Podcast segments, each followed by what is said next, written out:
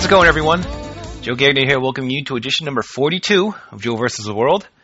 My guest today, who appeared way back in episode 10, is the author of The Half Guarded Truth, Truth, the host of Five Star Radio at f4wonline.com, and most importantly, he is the man who was right. It's Mike Coughlin, everyone. Mike, how you doing? Uh, Joe, I'm doing great, and I'm yes, I'm still basking in the glory of being right. I couldn't find any triumphant music, but we'll uh, we'll give you some applause if I can find it. There you go. Thank you, thank you very much. I'd like to I'd like to thank the Academy and uh, all the little people out there who believed in me all Oh, along. It was absolutely no Okay. Well, we are here to discuss Pride 33, the Second Coming, held last Saturday in Las Vegas, Nevada. Were you able to uh, to see the show as it aired? I know you you. I thought you were going to be out of town. You were worried someone would spoil it for you. Uh, someone would mention MMA and give away the results. No, I did not actually get to see it as it aired. I was uh, in Iowa City of all places in the weirdest weekend ever, and uh, during a gigantic ice storm, visiting my girlfriend.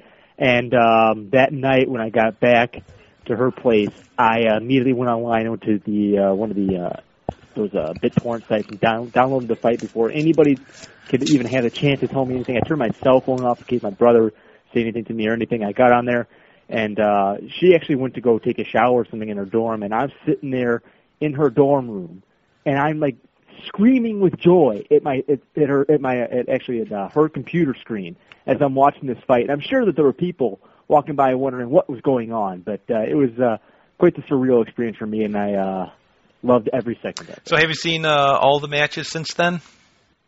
Yeah, I've I've uh, watched the whole show. What'd you think of it uh, overall?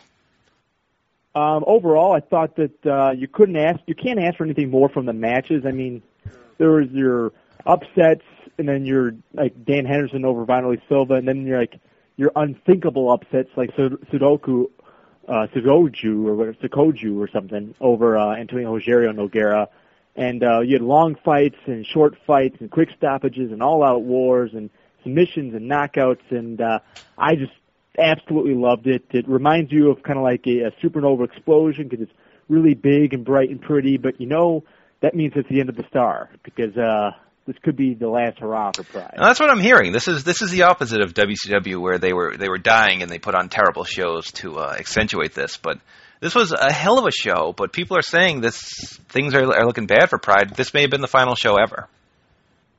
Yeah, it, it could be. I mean, I, I assume that Pride's running either in the red or they're very close to doing so right now. They have no TV in Japan and no real TV in America, and their pay-per-views, despite the last two maybe being two of the maybe the best back-to-back shows of all time any promotion's ever put on, nobody's watching them. So I don't know how they can sustain uh, anything right, and they, they can't grow, let alone you know prevent losses at the moment. Do we know anything more about a potential sale to uh, UFC or Showtime or Ed Fishman? No, just the normal rumors here and there. I mean, th- I thought there was something that's going to be coming out this week or next week, but it's just a bunch of rumors and in, innuendo right now. I don't think that there's anything major at the moment, and I have a feeling that if something does happen, everybody's going to know it pretty darn quick. I I like how Ed Fishman says he'll start his own promotion if he can't buy Pride. Well, That's a good idea. Yeah, well, that's what the world needs right now. One more MMA. promotion. Who are you going to get for this? Pray tell, Ed. But Yeah, I um, I I'm, I can't I can't I literally can't even make a joke to think about who's out there to get because it would have to be maybe Patrick Smith from the first UFC. He's the only guy I can think of at the moment who'd be available. Uh, I did find uh, watch a good amount of the fights um, online. I, I did love all the shots of all the the groupies in the crowd, probably left over from the All Star game the week before. Because uh, hey, if you can't score at LeBron, why not Joachim Hansen? Yeah, there was a. They showed these three Yes. girls in like the front row over and over again. One of them was kind of overweight, and I kept thinking, I thought they were like fighters' girlfriends or something. But I think they were just like the only people in the crowd, so they had to focus on them the whole time. yeah, it was a little. Do we know what the final? Um, it was it was kind of thin there to start for the the attendance, but did it round out by the end like a like a boxing card? Yeah, I think that I mean just from watching it on TV and everything, it looked like um there were people there. The, the place is decently full at the end. I mean, I've heard the number like thirteen thousand going around, but I can't really confirm with my sources, which I have none or anything like that. So, uh, I mean, I, I don't think that it was. I know it wasn't the show that they had back in October from the uh, buzz standpoint and what it meant to the city of Vegas. I think this is just another show at the Thomas Mack Center for most of the locals in hmm. Vegas.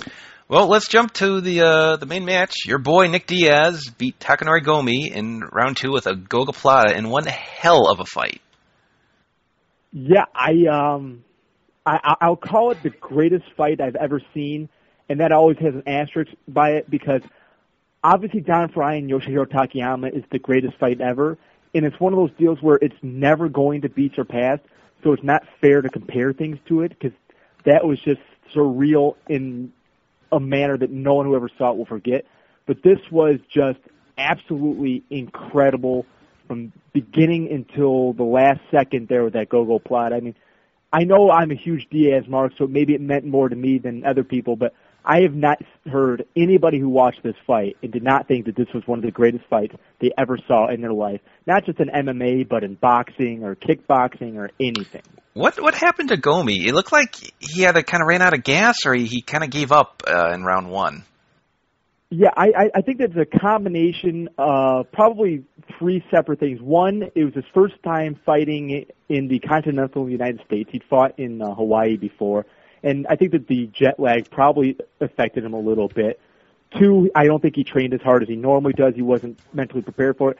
And three, the fact is that Nick Diaz punched him in the head a whole lot, and that'll screw with you. You know, I mean, I just watched the fight again. I've watched this fight, I think, at least a dozen times now, and, and that's not a joke at all. Um, I really saw that Takanori Gomi landed about less than ten punches in the whole fight, and one of them was mm-hmm. huge, and it knocked Diaz down, and it seemed to do a little bit of damage there. But it's not like he was really doing too much. I think that Diaz just hit him so much that, you know, people could say that oh Diaz doesn't hit hard or whatever, but if you're getting hit repeatedly over and over in the head, you don't get a chance to regain your faculties, and that will screw with you eventually. Your breathing will get off because you're getting hit and you're not breathing correctly. And I think that it was just all those things combined, and Takanori Gomi was not the uh, fireball capable. Yeah, everyone should try to track this down. If you've never seen MMA, or especially if you've never seen MMA, because this is a level of excitement you'll rarely find in, in pro wrestling or MMA, actually. Mm-hmm. Yeah, yep. absolutely. Well, on to uh, upset number two, the, the main event. We had Dan Henderson knocking out Wanderlei Silva to win the Pride middleweight title. Uh, I thought it was kind of boring for the first two rounds. Then Henderson just just thumped him in round three. Yeah, that's uh, about what you can say. I mean, I've I've now heard that Silva had a 104 degree fever, or he had strep throat, or something. All kinds of excuses or reasons, depending on your perspective, for why he didn't look like the Wanderlei Silva of old. I think that getting knocked out by Mirko Cro Cop in a devastating fashion also didn't help. And um, for some, whatever it was, it was not the Silva that I've seen in the past few years. Um, he seemed to revert back to the Silva of about three or four years ago, which was I throw a lot of wild hooks inside and out, hoping to hit you with something.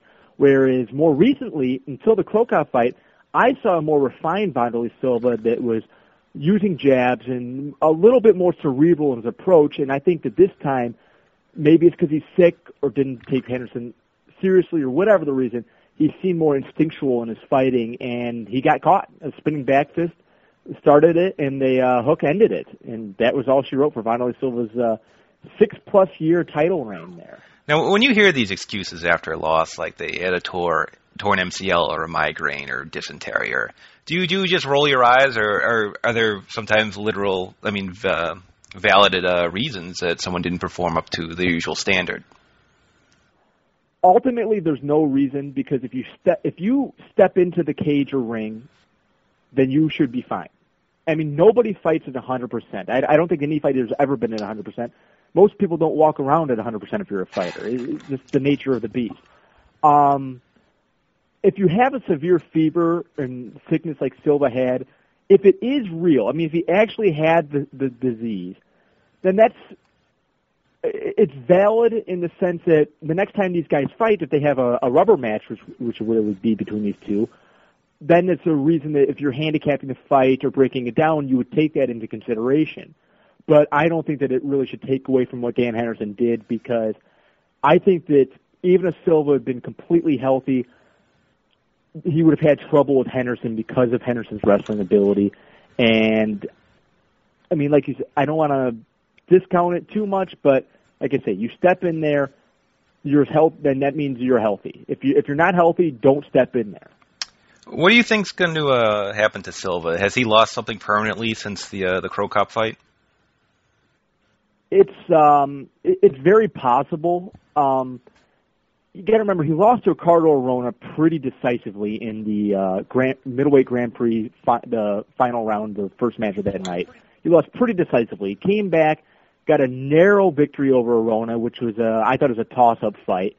Then he got and he had this, he got crushed by Mark Hunt, which was really maybe the if when it's all said and done and they write the career of Wanderlei Silva, the Mark Hunt fight may be the one that people look back and go, "That's what did it," because I'll never forget when Hunt hit him with that punch and Silva went down, and that was the first time you ever saw Wanderlei Silva look human. I mean, even before when Vitor Belfort beat him, it was so quick, so you didn't really think much of it or any of that stuff. But he looks human, and ever since then, he's just been off a little bit.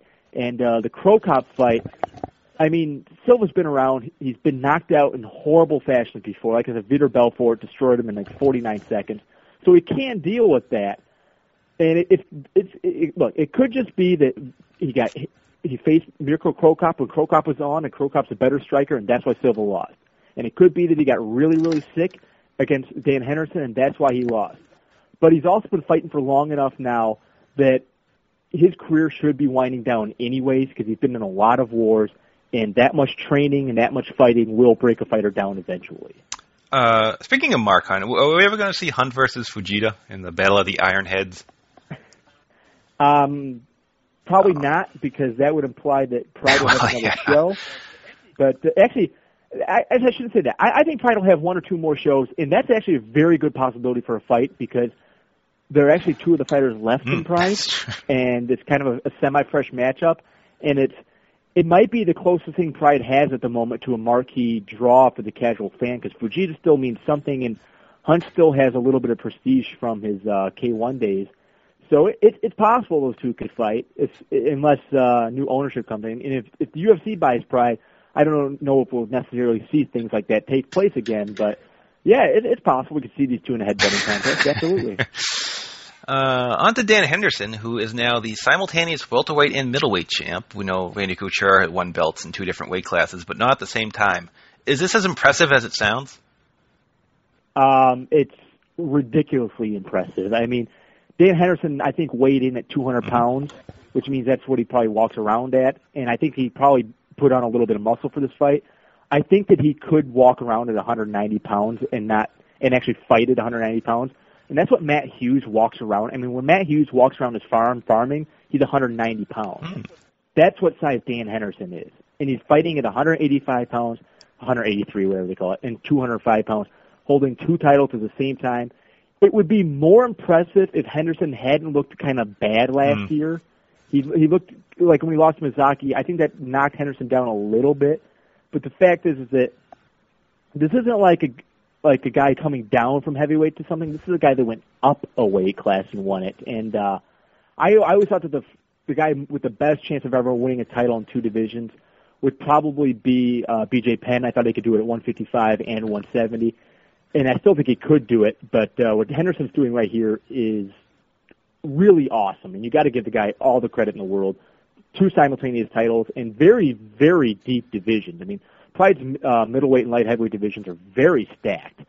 So uh, all the props in the world to him, and they're not paper titles or anything. It's not like they created like a 176 pound title that he could walk around and pretend that he's a champion. I mean, he's a real champion at both of those weights. He beat Murilo Bustamante to win the middleweight championship, and he beat Vanderlei Silva to beat to win the light heavyweight championship.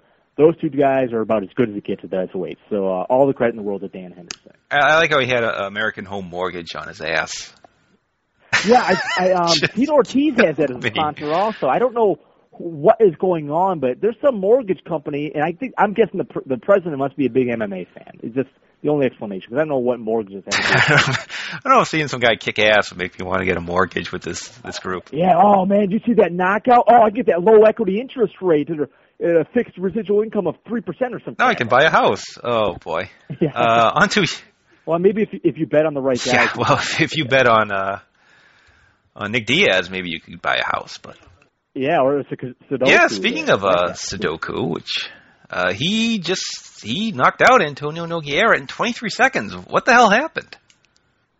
I have no idea. Uh, some people said, "Oh, Pride shouldn't have made this match. It's so bad. They ruined Rogerio as a title contender." I'm sorry, Sudoku, Sudoku, Sudoku, Sokoudjou was like two and one or three and one in his career. He's still a novice as a sport. This was designed as a squash, and it should have been. He just caught Nogueira, and and Rogerio has a good chin too. I mean, uh, Mauricio Shogun who landed devastating punches and kicks on him, knocked him down, but never knocked him out. So he can take a punch with the best of them. Uh, Alistair Overeem couldn't knock him out, and Sokoudjou just caught him with something weird. Nogueira was leaning down into it. Sokoudjou was just throwing something wacky and crazy, and you know, stuff happens in fighting sometimes. Weird, weird things can happen in a fight. So, uh, so next time the a guy is at a, neg- a plus one thousand favorite, maybe people throw a dollar on him. sure. it. Uh, the only other fight I saw was uh, Shogun Rua beating uh, Alistair Overeem in a fun little fight. Yeah, it was a good little battle, pretty much when like I thought it would. Um, Alistair Overeem is one of those guys that if he ever put it together and uh, got in really good shape and developed a good sprawl, he'd be really tough for people to beat because his stand-up is outstanding. But he's got a weakness on the ground, and Shogun Rua hit him with the greatest, the most effective ground and pound in MMA history. One punch, and he was out. You can't ask more of a guy's ground and pound than what Shogun. He just thumped him with his fist. Yeah, it was just like I'm looking at it. go, I've seen guys do the diving punch too. I've seen guys leap through a guard, throw a punch. Never seen it connect and knock a guy out like that. Right. Anything else from the show I should uh, track down? I hit all the big matches, but yeah, uh, Hayato Sakurai over Mac Danzig was an awesome fight. Um, if if Gomi and Diaz didn't do what they did, people would have been talking about that as the fight of the night. It was really really fun to watch. Kind of one sided, but still fun. Um, Joachim Hansen's fight was uh, another solid one, and uh, outside of that, and Frank Trigg's fight over Kazuo Misaki was uh, the worst fight of the night by a wide margin, but it was it wasn't like it was awful. It's not like you were sitting there going, "Oh, this is going to kill the sport." Any of my friends who don't watch MMA see this, they'll never see this again. Oh, so uh, when that's your worst fight, you you know you've got a pretty good show. Easily the uh, best show, probably of the year of all time. Most likely a top five show of all time. Highlighted by uh, Diaz and Gomi as one of the probably top two or three fights in the history of MMA, and that's saying a lot. Yeah, track this one down, kids. Uh, take it from me. Yeah. On to UFC. We have uh, another pay per view this weekend. It kind of snuck up on me. UFC 68, The Uprising. All right, Mr. Prognostication. Uh, Tim Sylvia, Randy Couture, why don't you pick me a winner? Yeah, I know. I got all this pressure on me now because I got one fight right for once well, in my life. You got a lot um, of other fights wrong on the show. I noticed. Yeah, well, me and everybody else. I mean, yeah. goodness gracious! If you bet the underdog on this show, you'd been a millionaire. But uh, I'm, my heart is with Randy Couture. My anger is against Tim Sylvia because I really don't like him as a as a as a champion at all. He's he's the only guy in all of MMA. I mean, he values his title more than anybody else. He really loves being champion, and I think it, the and it's not just me. A lot of people don't like him as champion. And I think it's because everybody's like, everybody knows having a UFC title means something. And when Tim Sylvia has it, they know he's not the best fighter. They know he's not even clearly, he's not even close to it. He doesn't deserve it, but he still got it, and it really irks you. But, I mean, if I'm being honest, I have to just look at this and say, Tim Sylvia knocks out Randy Couture. It's just, he's too big and he hits too hard, and Couture's just too old. It's just too many twos in one sentence there, and it's just going to happen. I, I hope Randy wins. I mean, it, it would be the only.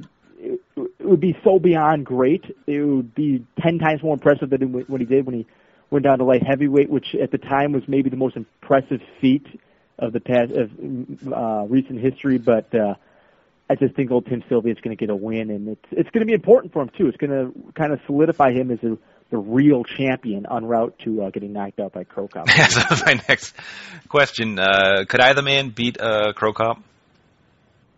No, um, no. I'm okay. It could happen because Tim Sylvia hits very hard and he's got a lot of reach, so he could throw a right punch down the pipe and knock out Cro Cop.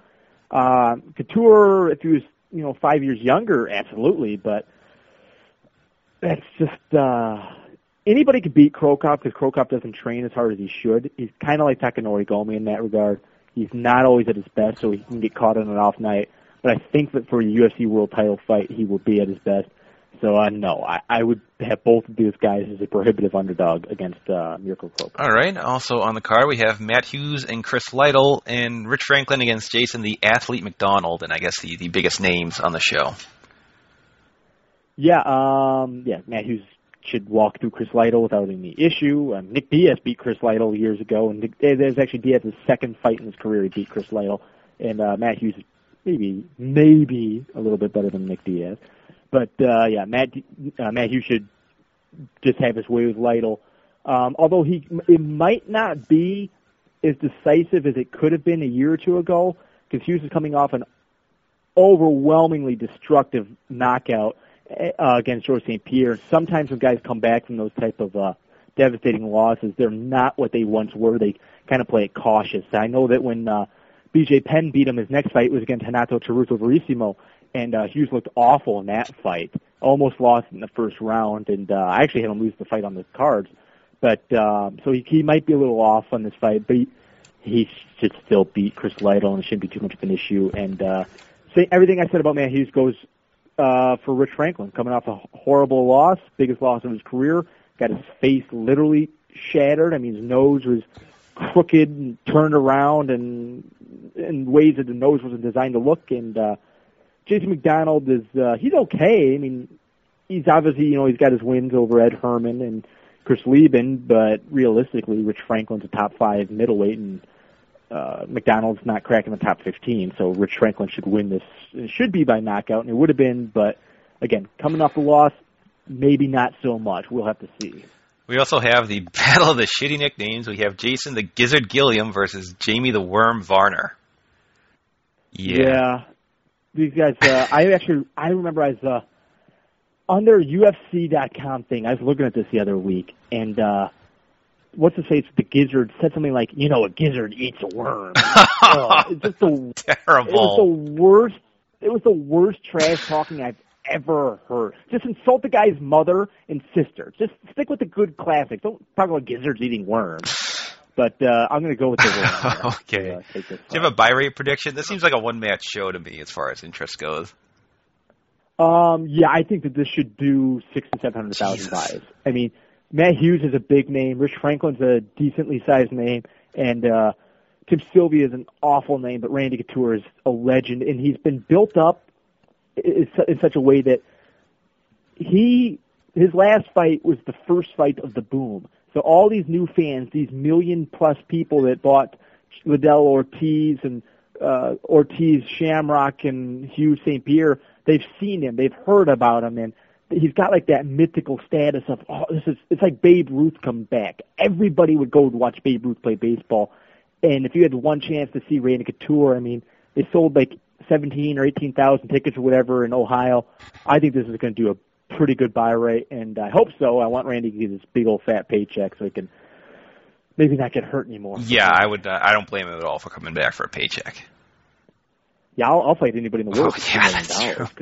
I'll, I'll beat up my mom for two million Uh, then we have UFC 69 shootout. George St. Pierre versus Matt Serra. But the big news, Luke Cummo back in action on this show. He takes on Josh Haynes. Yeah, Josh. I uh, used to fight at 205 pounds, and now I'm 170 pounds, and uh, he's got to have at least five pounds of uh, skin on his body because I know he used to weigh like 300 pounds at one point. And he's really come down in weight. Uh, same story as Joe Riggs. Joe Riggs used to be 300 pounds and he'd come down to 170.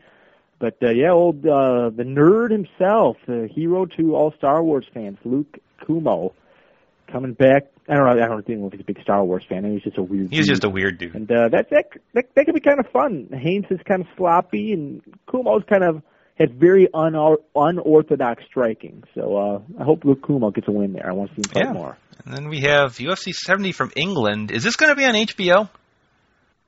I have no idea. I read something today that said that it would Ah, not. shit. That it would be broadcast at 2 p.m. in the afternoon. But uh, I, I have no clue what they're going to do with this. I think that they just threw out the pay-per-view thing. It, it could just be misleading. It could just be that they don't have the HBO deal finalized yet. who knows? We'll, we'll have to wait and see. It's too too many months in advance. Yeah, I hope this is on HBO because this looks like a hell of a show. Oh yeah, absolutely. Gabriel Gonzaga versus Cro Cop and uh, Forrest Griffin versus Lyoto Machida, which should be maybe that could be just the light heavyweight fight of the year Mm. right there. I mean, that could just be awesome. We also have Andrei Arlovsky versus Fabricio Werdum and uh, Michael Bisping, of course, on the show against Elvis Sinosic. Yeah, the battle of the uh, British Commonwealth there. Um, uh, Elvis Ennis is from Australia, in case people Ah. don't know. But uh, yeah, I mean, another. It's it's amazing how much talent the UFC has because this is that's like three shows in a row. It's pretty pretty good cards right there. I mean, nothing compared to what Pride did, but what Pride just did was an admira- uh, aberration in the world. So uh, yeah, it looks really good. I hope to see it. I wanted to see it on HBO because the Chicagoland still does not have HD UFC, and I know HBO is in HD, so that would be fantastic to see that. I want it on HBO because I can see it for free pretty much. Yeah, there's also that added benefit. Save yourself forty or fifty Yeah. bucks. And it looks like we're going to get Chuck Liddell against Quentin Rampage Jackson sometime during the year. Maybe not uh, New Year's Eve, but a bit sooner than that. Yeah, um, they I- they wanted May. Quentin Jackson said he didn't want May. My guess right now is August. I, I would guess August. I think, or unless Liddell fight, fights in May, then it'll probably be September, October. Hopefully, Quentin gets one more fight under his belt. Uh, you know, Stephan Bonnar type, somebody like that. He can look impressive, and then match goes two up, and uh, watch the cash roll in. All right, on to Heroes, I guess. Looks like they're still making their U.S. debut in May or June with Brock Lesnar against Choi Hong Man. Heroes in a lot of trouble. Uh, Yoshihiro Akiyama suspended indefinitely. Kid Yamamoto training for the Olympics. Let's say Brock wins his fight. He's only under a one-fight deal. Would you stay with Heroes knowing they need you very badly, or would you try your luck elsewhere, somewhere more solvent like EXC or maybe even the UFC? uh, if I'm Brock Lesnar, I go with whoever pays me the most. It's just that simple. I don't I don't worry about long term or anything because I think that uh, his future in MMA, unless he unless it clicks, unless he becomes like he's a prodigy at it, and he could be. He uh, went to pro wrestling very very well, but uh, I mean, just make as much money as you can. I think EXC may be the place for him. IFL won't get him. Bodog could because they got a lot of money and they're just throwing around. But I could see EXC getting him because the UFC may not want to pay that much for a guy who's unproven, and EXC needs somebody to make a big mark, so they could overpay for someone. I mean, if uh, they're offering Brandon Vera like a million dollars a fight, I assume Brock Lesnar should get at least at least that much. Yeah. Uh, speaking of EXC, uh, well, actually, I never. We actually, you, we we did a uh, a show that did not record very sadly just before the EXC debut. Uh, what did you think of that that show and EXC's potential future? Um, I thought it was an overall it was a pretty decent show, with the exception obviously the main event was a bit of a letdown. But the main event then builds for the next show very very well. Um, Gina Carano, just everybody talks about her and for good reason. She just total package. You could you couldn't ask for more, and uh, just overall a decent show. Um, I don't I still don't know why it was in Missouri. Yeah. it was or Mississippi, whatever. One of the M MS states initials. yeah, yeah. I don't know why it was there, but other than that, I mean, it was, it was as good as I think it was as good as you could ask them to do for their first show from a company that really doesn't know exactly what it's trying to be yet and doesn't have the headliners of the UFC at the moment. I mean, they they put forth their best effort and uh, they made they made a star in Gina Carano and they set up a rematch in Shamrock and Gracie, and that's about as good as you can ask from a promotion. Do you think Dana White's uh, was kind of kicking himself after the uh, Gina Carano uh, fight got over so well? Um, it's possible, but I, I don't. I really don't think so. I don't. I really don't think Dana White wants it. I mean, I, I've seen interviews and he said he doesn't want women on his shows, and I think he really believes it. I, I think that he doesn't see a market for women fighting right now, and, and he could be right. Um, obviously, that got over huge, but the reality is, is that if Gina Carano is not really attractive, nobody wants to watch women fight. I mean, they had a, what, they, what those two girls did was an awesome fight. I mean, it, it was drag down, knockout, slobber knocker like, and if they had both been ugly, you wouldn't have cared because that fight would have been great. But that's not what every women's fight's going to be. I mean, there's going to be a lot of women's fights that are going to be boring because there's a lot of fights that are boring. And uh, if you have a hot chick like Gina Carano, always forgiven, basically for a long, long time. I mean, they'll be very forgiving, but without her there, women's MMA just isn't a market, and I don't know if you necessarily bring in something just for one person. But I mean, if you're EXC, you do because you need to it makes something different. But the UFC right now, I guess they probably got enough at the moment. But you know, you can always use more. So maybe they should have grabbed her for uh, TV purposes mm. at hmm. least. Do you think we'll see uh, Shamrock Baroni or the um, uh, Shamrock Gracie rematch first? Um, they sh- it should be Shamrock Gracie, but I think it will be Shamrock Baroni because that's just how their contracts and their deal works out. And I think the Strikeforce people might feel a little jerked around because they've already been kind of had the rug pulled out from under them. And They played nice and they agreed to a new deal and all that or whatever. So I think that Shamrock Baroni comes up first, and uh, whew, that's not good for old Frank Shamrock. That could be quite bad. Well, I mean, uh, EXC they have the the three year deal with Showtime. They're in it for I, I guess the long haul. Do you see any kind of uh, you know comparable growth? Not with UFC, but you know th- this could be a company that has its own identity and has its own stars down the line. Um, it, it could be. Um, I think that they're always going to kind of be number two. Yeah. They're always going to be second fiddle unless they go out there and they make a huge push, push and they overpay and they give like Tito Ortiz like ten million dollars for a fight to really kind of make a mark.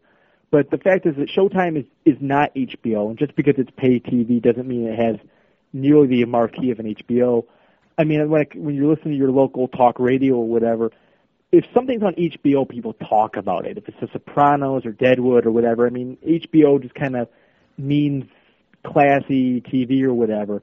Showtime just just doesn't have that. I mean, and I, I'm not trying to sound like a homophobe here, but half of HBO's biggest shows have to do with gay people. I mean, Queer as Folk and The L Word is, is Showtime's biggest shows right now, and I think they're very good shows or whatever, but it's not quite what HBO is right mm. now.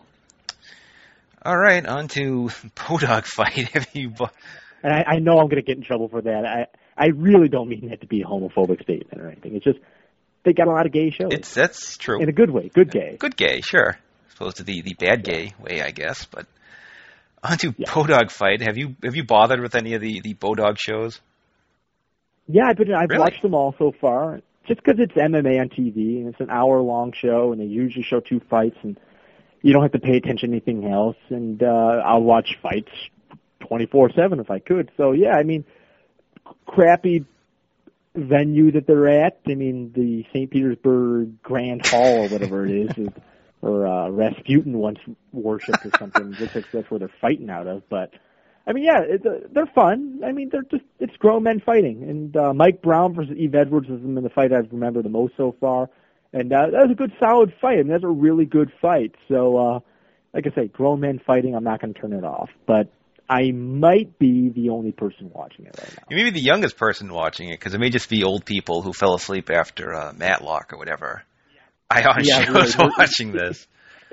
After Murder She Wrote went off, and oh my god, nothing makes you look like more of a bush league promotion when you're on Ion TV and you watch these commercials for this stuff. And I mean, I always think that you can figure out what kind of person you are just by what dem- like advertisers think you are. Like if you watch Raw, you realize, boy, I must be like a I got I'm a kid with acne and I like video games or something. And if you if you watch the Super Bowl, you're like I'm an alcoholic who likes TVs and sports stuff. And then if you watch Ion TV, you realize you're, you're like 900 years old and your name's Methuselah. I mean, they got the like they got TV shows that are so old, like you've maybe heard of them, but you've never seen them, and your grandma maybe watched them when she was 50 once. So, boy, they're just totally the old. It's got to be the oldest demographics on all of TV. Just nothing can even come close to Ion TV. Correct. We haven't heard anything about ratings, have we? Not that they can probably calculate them.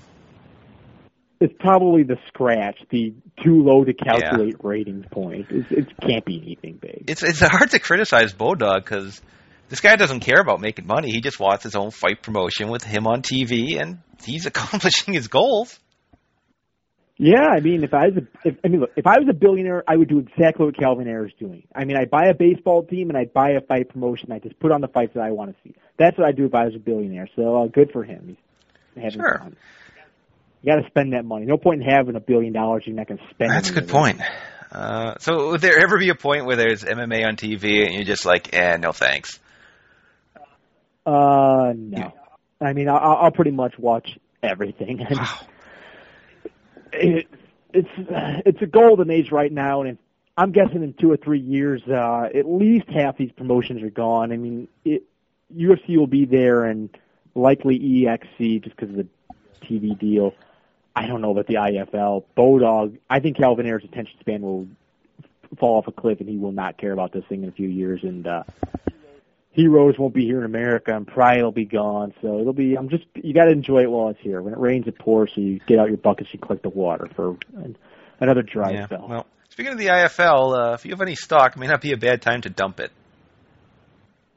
Yeah, I saw that their uh, stock is kind of going down a little bit from uh, abnormally high stock. Remember when they saw like the value of the company's eight, like eight hundred million dollars, and the New York Yankees I think are like nine hundred million dollars, and they're only the most famous baseball franchise in in baseball history, and they have a worldwide appeal. And IFL is on Fox Sports Net and My Network TV. I'm sure those are two very comparable Yeah. pieces of uh, company right there. Yeah, I think people are realizing uh, IFL model of teams uh, that's just not going to work in an individual sport. Yeah, I just um I I don't know how you make a sport.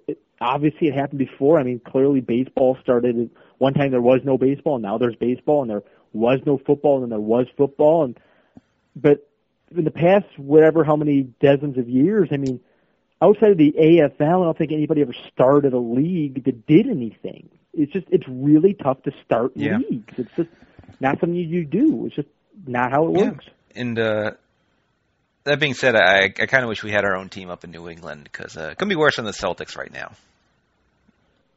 I mean, yeah. Hopefully, your team would. If you have an IFL team up there, you'll lose like twenty matches.